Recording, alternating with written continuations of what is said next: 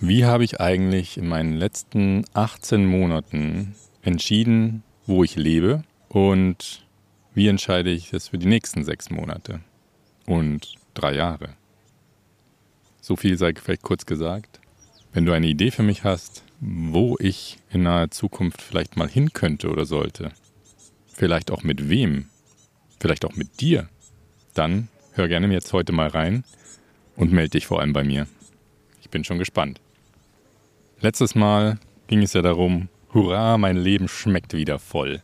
Und zugegeben, ich finde jetzt gerade noch keine direkte Verbindung zur heutigen Folge, aber vielleicht kommt es mir zwischendrin noch. In Kurzform. Für diejenigen, die es vielleicht noch nicht wissen, oder falls du es noch nicht weißt, seit Januar 2021 bin ich alleine unterwegs. Ich habe einen fünfjährigen Sohn, der bei seiner Mama lebt. Und ich habe entschieden, mir kein eigenes Auto oder Wohnmobil zuzulegen, sondern mit meinem Fahrrad, was ich schon hatte, und zwei Gepäcktaschen, die ich mir noch gekauft habe, ja, mich fortzubewegen. Dahin, wo ich möchte. Und wenn es mal sein muss, nehme ich das Ganze mit in den Zug. Die einzige Bedingung, die ich für mich hatte, war, ich möchte versuchen, stets so nah wie möglich an dem Ort zu sein, wo mein Sohn auch ist. Und umgekehrt hat auch meine die Mama unseres Sohnes immer ein Auge darauf, dass sie zumindest nach einer gewissen Zeit wieder in meine Nähe kommen. Ja, das vielleicht zum Einstieg. Das ist sicherlich wichtig zu wissen. Ich werde immer wieder gefragt, ja, Philipp, wo wohnst du eigentlich gerade? Und wo dann als nächstes? Und manchmal kriege ich die Frage gestellt, wenn ich übermorgen, oder habe ich die Frage gestellt bekommen, wenn ich übermorgen eigentlich gar nicht wusste, wo ich als nächstes wohne. Und manchmal wusste ich aber, wo ich die nächsten zwei Monate wohne. Also sehr unterschiedlich. Und ich will jetzt einfach mal kurz so einen Abriss geben, wie es zumindest in der Vergangenheit war. Also, mal ganz grob. Vielleicht von, fangen wir mal beim Zeitraum an. Ich hatte Unterkünfte von einer Nacht bis zu ungefähr drei Monaten. Alles dazwischen war mit drin. Ich hatte Unterkünfte, die waren kostenfrei, bis hin zu Unterkünften, die haben mich ungefähr 500 Euro warm im Monat gekostet. Ich hatte Unterkünfte, da habe ich mir ein Zimmer geteilt mit einem anderen Mann. Und ich hatte Unterkünfte, da hatte ich eine ganze Wohnung bis hin zu einem ganzen Reihenhaus für mich ganz alleine. Wie habe ich denn diese Unterkünfte gefunden, theoretisch? Nee, nicht nur theoretisch, sondern praktisch. Also, ich habe mich auf Couchsurfing angemeldet, beziehungsweise war da schon angemeldet, habe das genutzt. Habe da tolle Menschen kennengelernt. Ich und tolle Erfahrungen gemacht. Ich bin auf Airbnb und habe dort teilweise Unterkünfte mir gesucht. Ich sag mal antizyklisch und bin dadurch auch an günstigere gekommen. Ich habe auf eBay Kleinanzeigen Anzeigen geschaltet und auf nebenan.de ich habe letztes Jahr vier Monate in einem Coworking und Co-Living Space gearbeitet. Für 20 Stunden die Woche und im Gegenzug kostenlos dort essen, trinken und, und wohnen dürfen. Ich habe seit ein paar Monaten quasi das Angebot, dass ich ein Homesitter oder Haussitter für Menschen bin. In einem Satz, ich hüte das Haus, das Zuhause für jemanden, vielleicht auch die Pflanzen oder Haustiere oder wie auch immer. Und im Gegenzug darf ich dort idealerweise umsonst wohnen.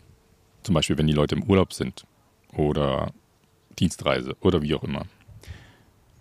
Ich habe in dem Zuge quasi auch bei einer Freundin, äh, durfte ich einige Wochen in der Wohnung sein, die im Ausland war. Ich durfte jetzt bei, ja, über Ecken Freunde in deren Zuhause sein, währenddem sie im Ausland waren, einige Monate.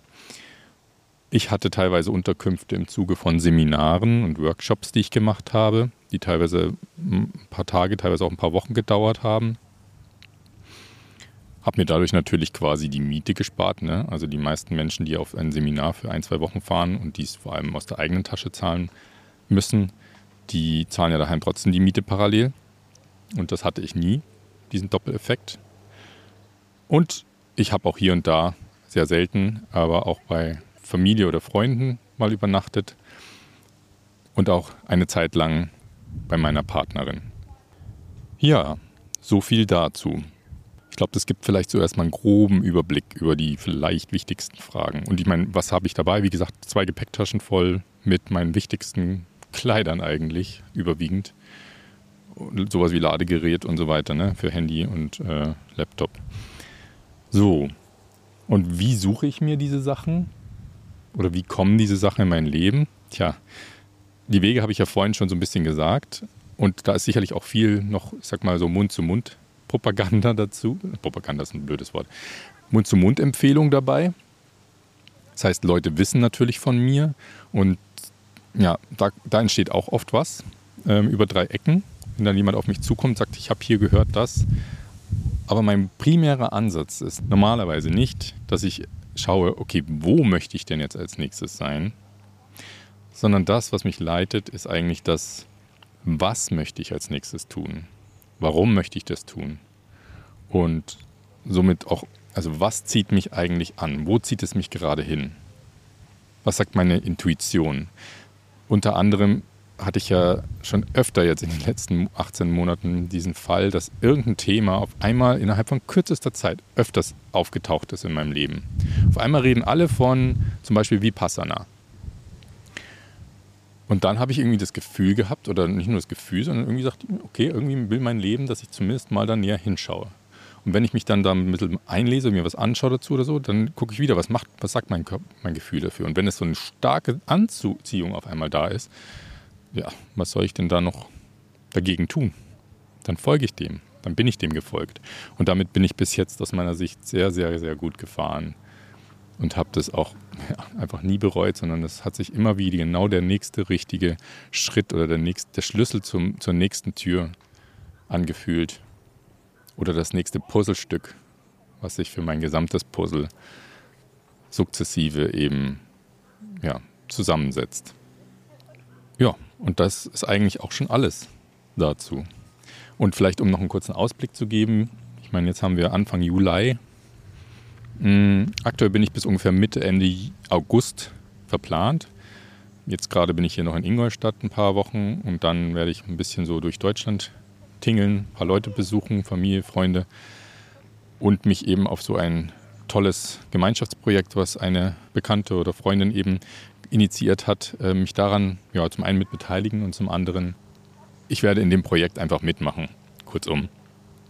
Und dann, wenn das vorbei ist, weiß ich noch nicht, was ich mache und ich weiß auch noch nicht, wo ich das dann machen werde. Ich weiß nur, dass ich dann wir, ein bisschen die besondere Situation habe, dass diese eine Bedingung, dass ich in der Nähe von meinem Sohn sein will, da zumindest mal noch für ja, bis ungefähr Anfang Oktober ausgehebelt ist, weil mein Sohn und seine Mama unterwegs sein werden. Und von dem her werde ich ihn eben nicht jedes zweite Wochenende dann sehen, und habe im Endeffekt in dem Sinne dann noch, mal, noch mehr Freiheit, als ich sie sowieso schon habe. Und in dem Kontext, wie gesagt, jetzt hier nochmal die Eingangsfrage, wenn du eine Idee hast, einen Impuls hast, was ich vielleicht machen könnte als nächstes, warum ich es vielleicht machen sollte, mit wem, vielleicht eben auch mit dir oder mit einer Freundin oder einem Freund von dir oder wem auch immer, keine Ahnung, dann sag mir Bescheid. Also einen Impuls kann ich dir sagen, ist, dass ich schon lange mal den Camino de Santiago gerne laufen oder radeln möchte. Bin mir aber noch nicht ganz sicher, wann ich es machen möchte und ob ich es alleine machen möchte oder mit jemandem zusammen. Und ansonsten fällt mir nur ein, die Heldenreise will ich eventuell mal machen, wer das schon gehört hat. Und die sogenannte Visionssuche ist zumindest auch immer so im Hinterkopf. Aber gerade sind es keine Sachen, die präsent sind. Deswegen, wie gesagt, ich lasse mich überraschen. Ich habe ja noch eineinhalb Monate das ist im Vergleich zu anderen Situationen in meinen letzten 18 Monaten ja sehr bequem und äh, fühle mich da auch noch überhaupt nicht unter Druck, dass ich jetzt irgendwie entscheiden muss, was ich danach mache. So oder so bin ich ja kontinuierlich dabei, mein eigenes Projekt, nenne ich es immer aktuell noch, aufzubauen, weiter auszubauen, weiter zu entwickeln und zu schauen, was es mit mir macht und was es mit den anderen Menschen macht, denen ich begegne und denen ich da Impulse gebe und ja, die ich da aktuell coache. So würde ich es aktuell benennen. Genau. Was mich auch zum Ende führt, zu meiner Abschlussfrage. Die erste Frage heute lautet, wonach hast du in deinem Leben deine Wohnorte bisher ausgesucht? Und die Folgefrage lautet, was macht die nachfolgende Frage mit dir? Findest du es sinnvoller, deinen Wohnort, zum Beispiel dem Ort deiner Arbeitsstätte anzupassen? Oder ist es nicht eventuell eigentlich sinnvoller, das umgekehrt zu tun? Sprich, zu überlegen, wo du eigentlich gerne wohnen möchtest und leben möchtest, um das Leben zu führen, was du dir eigentlich vorstellst und wünschst. Und dort deine Tätigkeit zu suchen.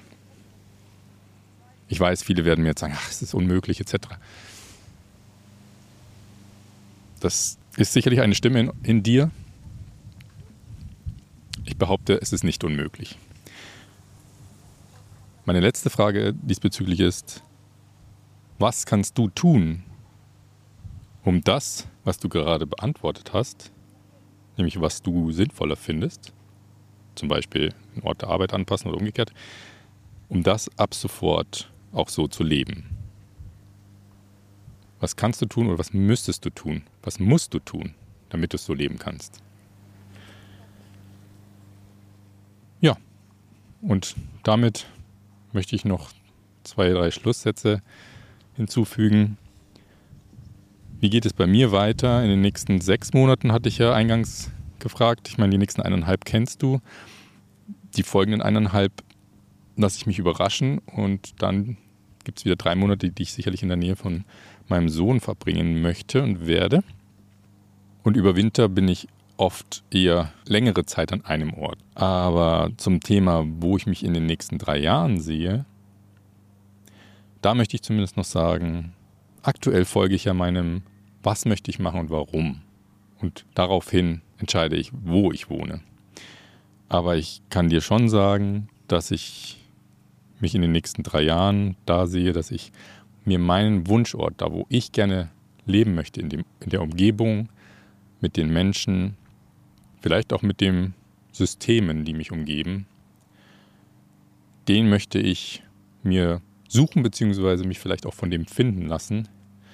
Auf diesen Ort möchte ich gerne stoßen. Und dafür bereite ich quasi heute ja schon alles vor. Unter anderem dadurch, dass ich eine Tätigkeit für mich aufbaue oder einer Tätigkeit folge, die ich im Endeffekt von überall auf der Welt ausführen kann.